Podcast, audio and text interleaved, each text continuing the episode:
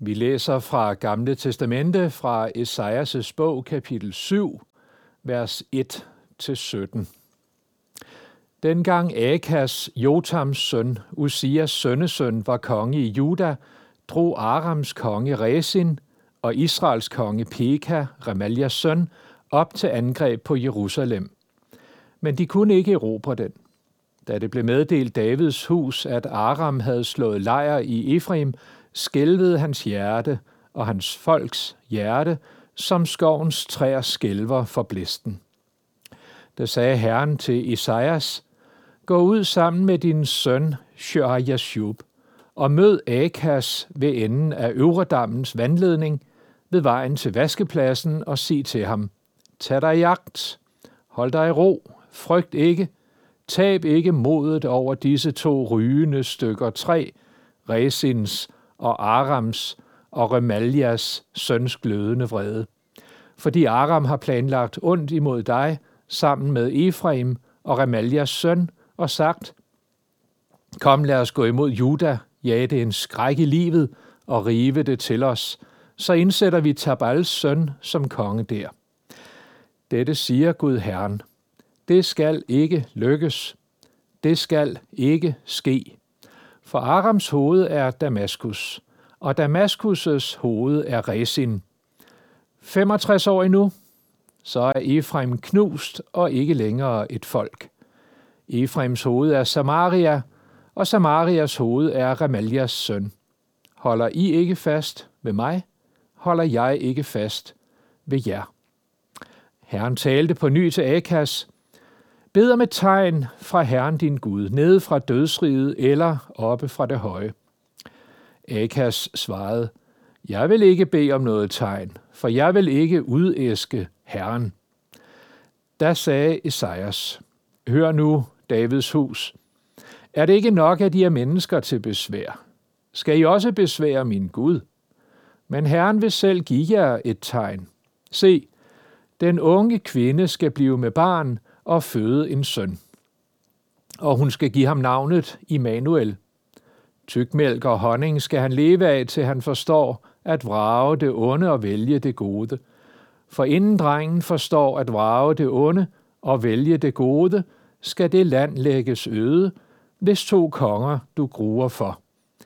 Over dig og dit folk og din fars hus skal Herren sende dage, som der ikke har været man til, siden Efraim rev sig løs fra Juda af syrkongen. Vi skal bede. Kære himmelske Gud, vi takker dig for de løfter, som du har givet os gennem hele Bibelen.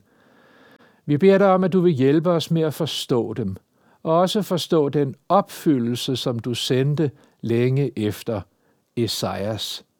Amen.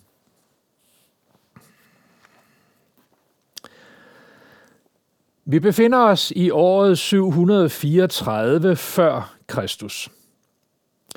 Davids søn kong Salomo døde 200 år tidligere i 930 før Kristus. Der blev Israel delt i to nationer. Sydriget beholdt Jerusalem som hovedstad. Det kalder vi ofte for Juda-rige. Nordriget beholdt navnet Israel, men tog byen Samaria som sin nye hovedstad. Esajas kalder ofte Nordriget for Efraim, efter den største af stammerne. Selvom Nordriget og Sydriget var brødre, lå de ofte i krig med hinanden. Men lige så ofte hjalp de hinanden, når andre naboer angreb dem. Den største og stærkeste af naboerne var Assyreriet, der svarer sådan nogenlunde til Irak i dag. På Esajas' tid underlagde Assyrerne sig en række mindre folk. Nu truede de så Aram, der svarer nogenlunde til Syrien i dag. Derfor lavede aramæerne en alliance med Nordriget Israel. De ville prøve at holde Assyrerne tilbage, men de vidste godt, at Assyrerne var for stærke for dem. Derfor prøvede de også at få Sydriget Juda med i alliancen. Det ville Sydrigets konge Akas ikke være med til. Han troede ikke rigtigt på styrken i den alliance. Derfor gik Aram og Nordriget til angreb på Jerusalem. Sådan læste vi det i kapitel 7 hos Esajas. De ville tvinge Sydriget med i deres alliance. Da det blev meddelt i Jerusalem, at Arams og Nordrigets fælles her var på vej, skælvede kongens og folkets hjerte, som skovens træer skælver for blæsten, læste vi. Kong Akas stod vel på Jerusalems bymur og spejdede efter de fjendtlige hære. Så sagde Gud til profeten Esajas, Du skal gå ud og møde kong Akas, og du skal tage din lille søn med. Navne har betydning på hebraisk. Navnet Esajas betyder Herren er frelse. Hans søn Shoajashub. Det navn betyder en rest vender om. Eller der bliver kun en rest tilbage. Det kan både være et løfte og en advarsel. Enten er meningen, den rest i folket, der tror på Herren, skal nok blive frelst. Eller også er meningen, når krigen kommer, vil der kun blive en rest tilbage, netop fordi I ikke tror på Herren. Da Esajas møder kong Akas, er det endnu usikkert, hvordan det vil gå. For at styrke kongens tro, tilbyder Gud ham, at han kan få et tegn på, at Gud er med ham. Esajas siger til kongen, bed om et tegn fra Herren, din Gud. Forløbig kan Gud kalde sig Akasses Gud. Kongen er nemlig ung. Han har lige overtaget magten fra sin far, kong Jotam, der faktisk lever endnu. Derfor er det endnu ikke klart, hvilken vej den unge kong Akas vil vende sig. Vil han stole på Gud og rette sig efter Guds ord, eller vil han stole på mennesker og på politiske alliancer, ligesom alle andre folk? Vil han holde Jerusalem fri for afgudstyrkelse, eller vil han hente fremmede guder til Jerusalem? Inden kong Akas får lov til at bede om et tegn fra Gud, siger profeten, du skal ikke være bange for Arams og Nordrigets hær. De vil gerne indtage Jerusalem, men det skal ikke lykkes. Det skal ikke ske, siger Gud. Gud har nemlig al magt, både i himlen og på jorden, og derfor skal Akas stole på ham. Det er en opfordring, men det er også en advarsel. Som vi læste det, siger Esajas, eller det er Gud, der siger det gennem Esajas, holder I ikke fast ved mig, holder jeg ikke fast ved jer. Den hebraiske sætning er lidt vanskelig at oversætte. Der står egentlig, hvis I ikke siger amen til Gud, så siger han ikke amen til jer. Det hebraiske ord amen, det er en bekræftelse. Det betyder, at det er sikkert. I den danske bibeloversættelse fra 1931, altså det vi kalder den gamle oversættelse, der er gendigter de sætningen sådan her. Er I ikke troende, bliver I ikke boende. Det gengiver i hvert fald meningen med dette vers. Gud siger altså til kong Akas, du skal stole på mig.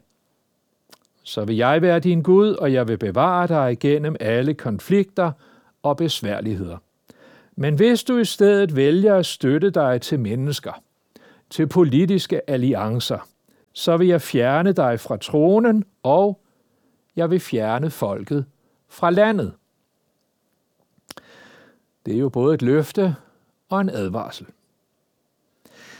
Men Akas får også at vide, at han skal bede om et tegn. Et tegn på, at Gud vil være med ham. Det kan være alt muligt mellem himmel og jord, nede fra dødsriget eller oppe fra det høje, siger Gud til ham. Men nej, det vil kong Akas ikke. Han øh, foregiver, at han har stor respekt for Guds ære. Så uha nej, siger han, jeg vil ikke friste Herren på den måde. Men når Gud siger til ham, at han skal bede om et tegn, så er det ikke at friste Gud, hvis han for eksempel beder om, at græsset næste morgen skal være vådt af duk, mens et uldtæppe midt på græsplænen er helt tørt. Det tegn kunne han have bedt om. Netop det tegn fik Gideon fra Gud, inden han skulle i krig med midjanitterne. Det læser vi om i Dommerbogen, kapitel 6. Når kong Akas ikke vil have et tegn på Guds trofasthed, er forklaringen nok den, at hvis nu Gud gav ham dette tegn, så ville kongen være forpligtet på at stole på Gud, og det havde han ikke lyst til. Kong Akas havde truffet den beslutning, at han ville alliere sig med assyrerne. Derfor sendte han store pengegaver til deres konge, Tiglat Pileser. Og snart importerede kong Akas også fremmede guder til Jerusalem.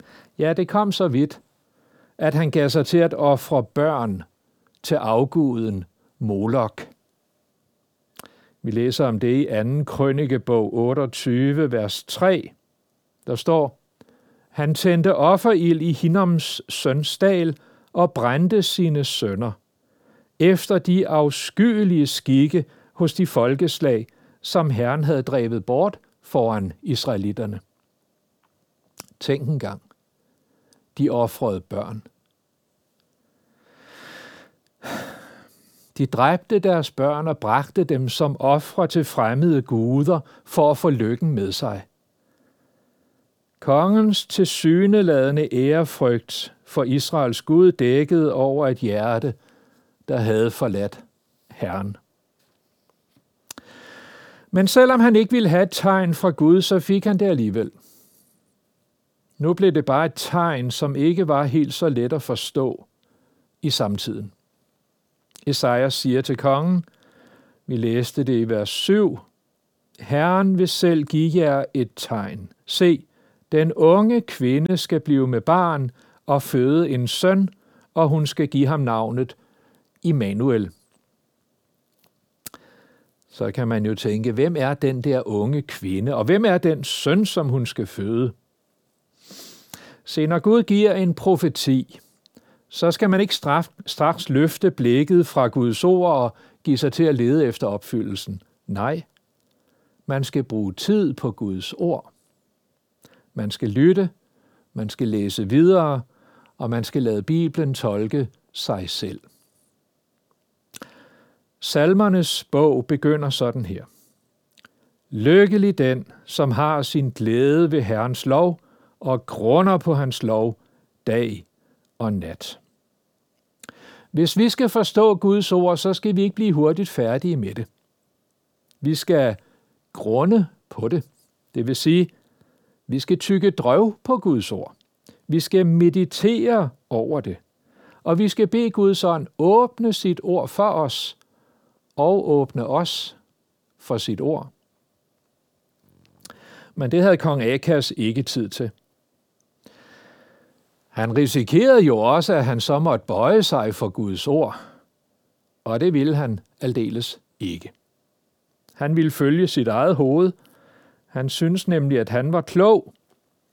Politiske alliancer, det er, det er klogt, tænkte han. Og hvad ved sådan en profet også om storpolitik? Nej, Guds ord, det hører til i templet på sabbaten, ikke ude i hverdagen. Men hvis nu kong Akas havde lyttet mere til Guds profet, så havde han fået lov til at se 700 år ind i fremtiden. Esajas bog, kapitel 7-12, kalder vi gerne Immanuels bogen, fordi både navnet Immanuel og løftet om en søn bliver nævnt flere gange i de kapitler. Og fordi Guds beskrivelse af Immanuel efterhånden gør det klart, hvem der er tale om, og hvad denne Immanuel skal gøre. Så længe vi bare læser profetien om en ung kvinde og hendes søn i Esajas 7, så kan vi være i tvivl om, hvem de er. Måske er kvinden kong Akas' dronning, hun var nemlig ung. Eller måske er kvinden profeten Esajas' hustru, for hun føder faktisk en søn i det næste kapitel, Esajas' hustru. Men han får bare et helt andet navn end Immanuel. Esajas' søn nummer to hedder Maher Shalal Hashbaz. Han er ikke opfyldelsen af Guds løfte. Hvor der på dansk står den unge kvinde skal blive med barn, der står på hebraisk almar, den unge kvinde. Det kan betyde en ung kvinde, men de steder, hvor det ord i øvrigt bliver brugt i Gamle Testamente, der betegner det en ung, ugift, moralsk uangribelig kvinde. Kort sagt, en jomfru. Der er der også tradition for at oversætte Almar med jomfru. Allerede da jøderne 300 år før Kristus oversatte Gamle Testamente til græsk, der brugte de det græske ord parthenos, som betyder jomfru. Derfor henviser Almar i Esajas 7.14 næppe til kong Akas' dronning eller til Esajas' hustru. Men hvem henviser det så til? Så længe vi kun læser Esajas 7, forbliver det lidt uklart for os. Det samme gælder om hendes søn. Hvem er han? Hvorfor hedder han Immanuel? Det navn betyder Gud er med os, eller Gud er for os. Men betyder navnet så, at denne dreng er Gud? Eller er det bare et løfte om, at Gud vil være med os? Igen, så længe vi kun læser Esajas 7, er det vanskeligt at svare på de spørgsmål. Derfor må vi læse videre frem i Bibelen, og vi må lade Guds ord tolke sig selv. I Esajas kapitel 8 nævnes Immanuel igen et par gange. Han nævnes sammen med løftet om Guds velsignelse af dem, der stoler på ham, og sammen med truslen om dom over dem, der forlader Herren. Så nævnes det i kapitel 8, vers 23, at Gud engang i fremtiden vil velsigne sit folk. Derfor bliver løftet om Immanuel næppe opfyldt i profetens egen samtid. I kapitel 9 siges der nogle meget ophøjede ting om den der søn, der skal fødes en gang i fremtiden. Vi læser det ofte juleaften, Esajas 9, vers 5 og 6. For et barn er født os, en søn er givet os, og herredømmet skal ligge på hans skuldre.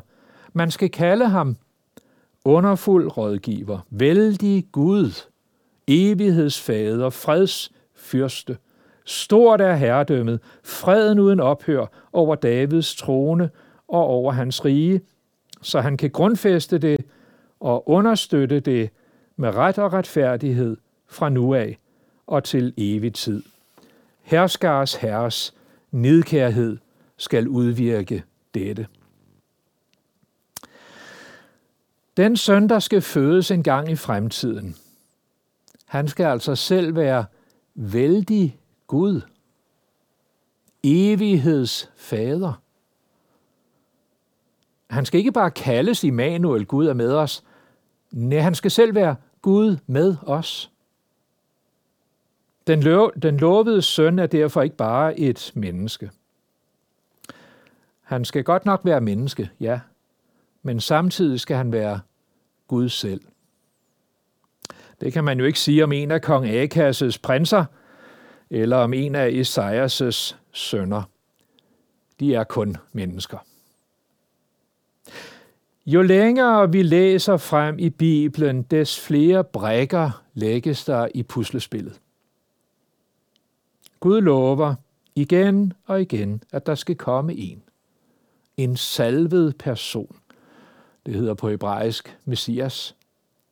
En, der skal bringe frelse ikke bare til Israel, men til alle folk i hele verden. I Israel der blev både konger, profeter og præster salvet med olie, men de var dog kun mennesker. Den her lovede person, Messias eller Immanuel, han skal være både Gud og menneske i én person. Derfor kan han ikke bare udfri mennesker fra problemer her og nu. Nej, han skal bringe ret og retfærdighed fra nu af og til evig tid, som der står i Esajas 9.6. Se, det kan kun Gud gøre. Ni måneder før jul fejrer vi Marie bebudelsesdag, sådan har vi kaldt det fra gamle dage. Det var den dag, englen Gabriel viste sig fra Jomfru Maria og fortalte hende, at hun skulle føde Guds søn. Lukas 1. Maria spurgte, hvordan skal det gå til? Jeg har jo aldrig været sammen med en mand. Hun mindede Gabriel om, at hun var jo jomfru. Men så svarede han, Helligånden skal komme over dig. Marias forlovede hed Josef.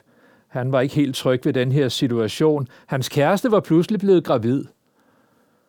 Og han vidste, at det var ikke ham, der var far til det barn. Men så viste en engel sig for ham og sagde, det barn, hun venter, er undfanget ved Helligånden. Matthæus 1:20.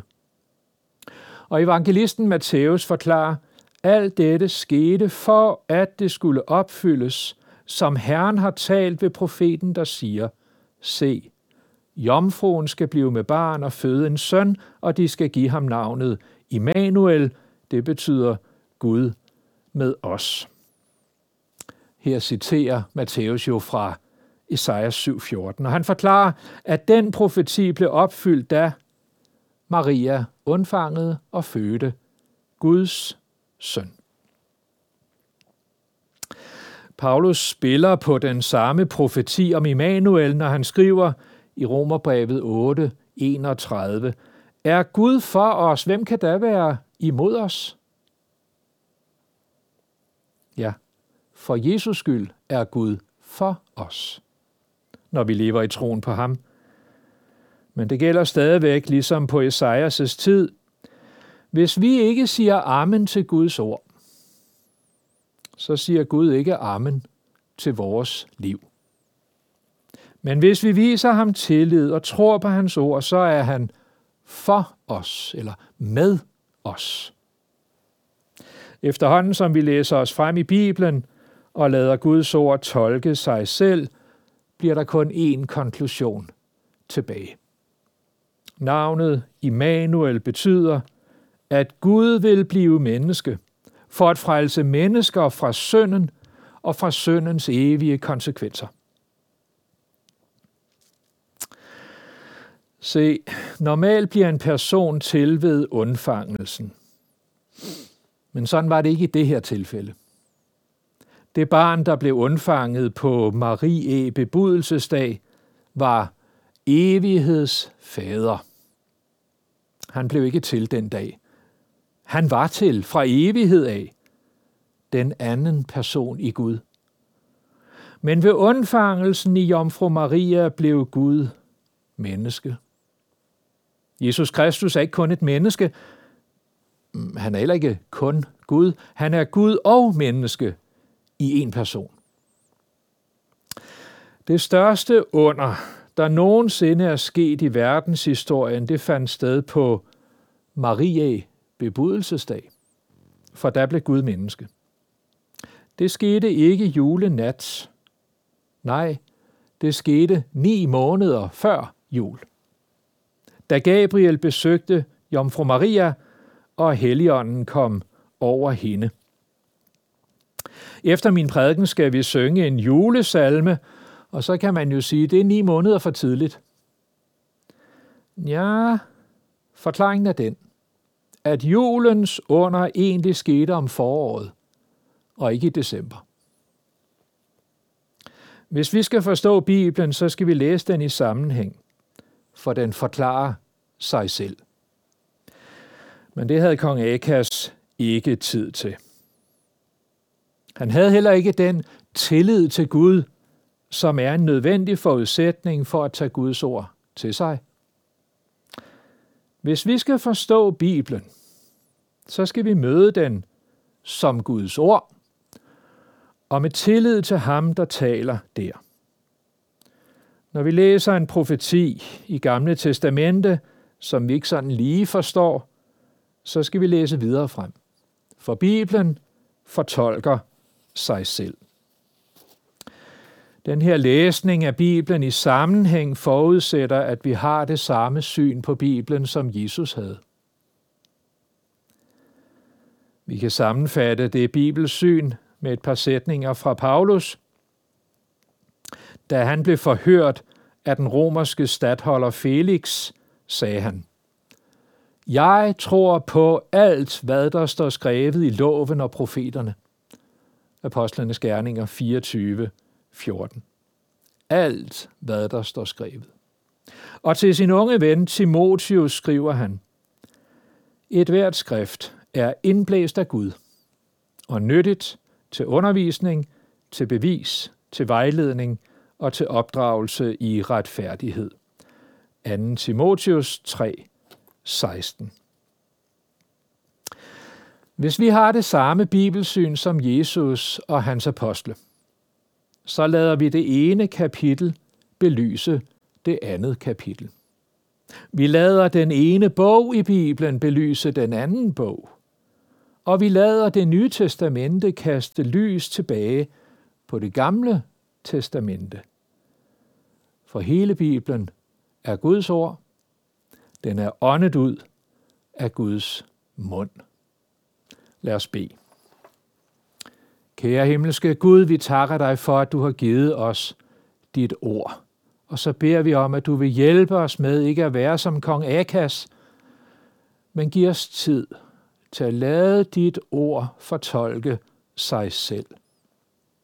Hjælp os med at grunde over dit ord og gemme det i vores hjerte. Og så takker vi dig for det løfte, som du kom til Maria med, gav hende ni måneder før det blev jul.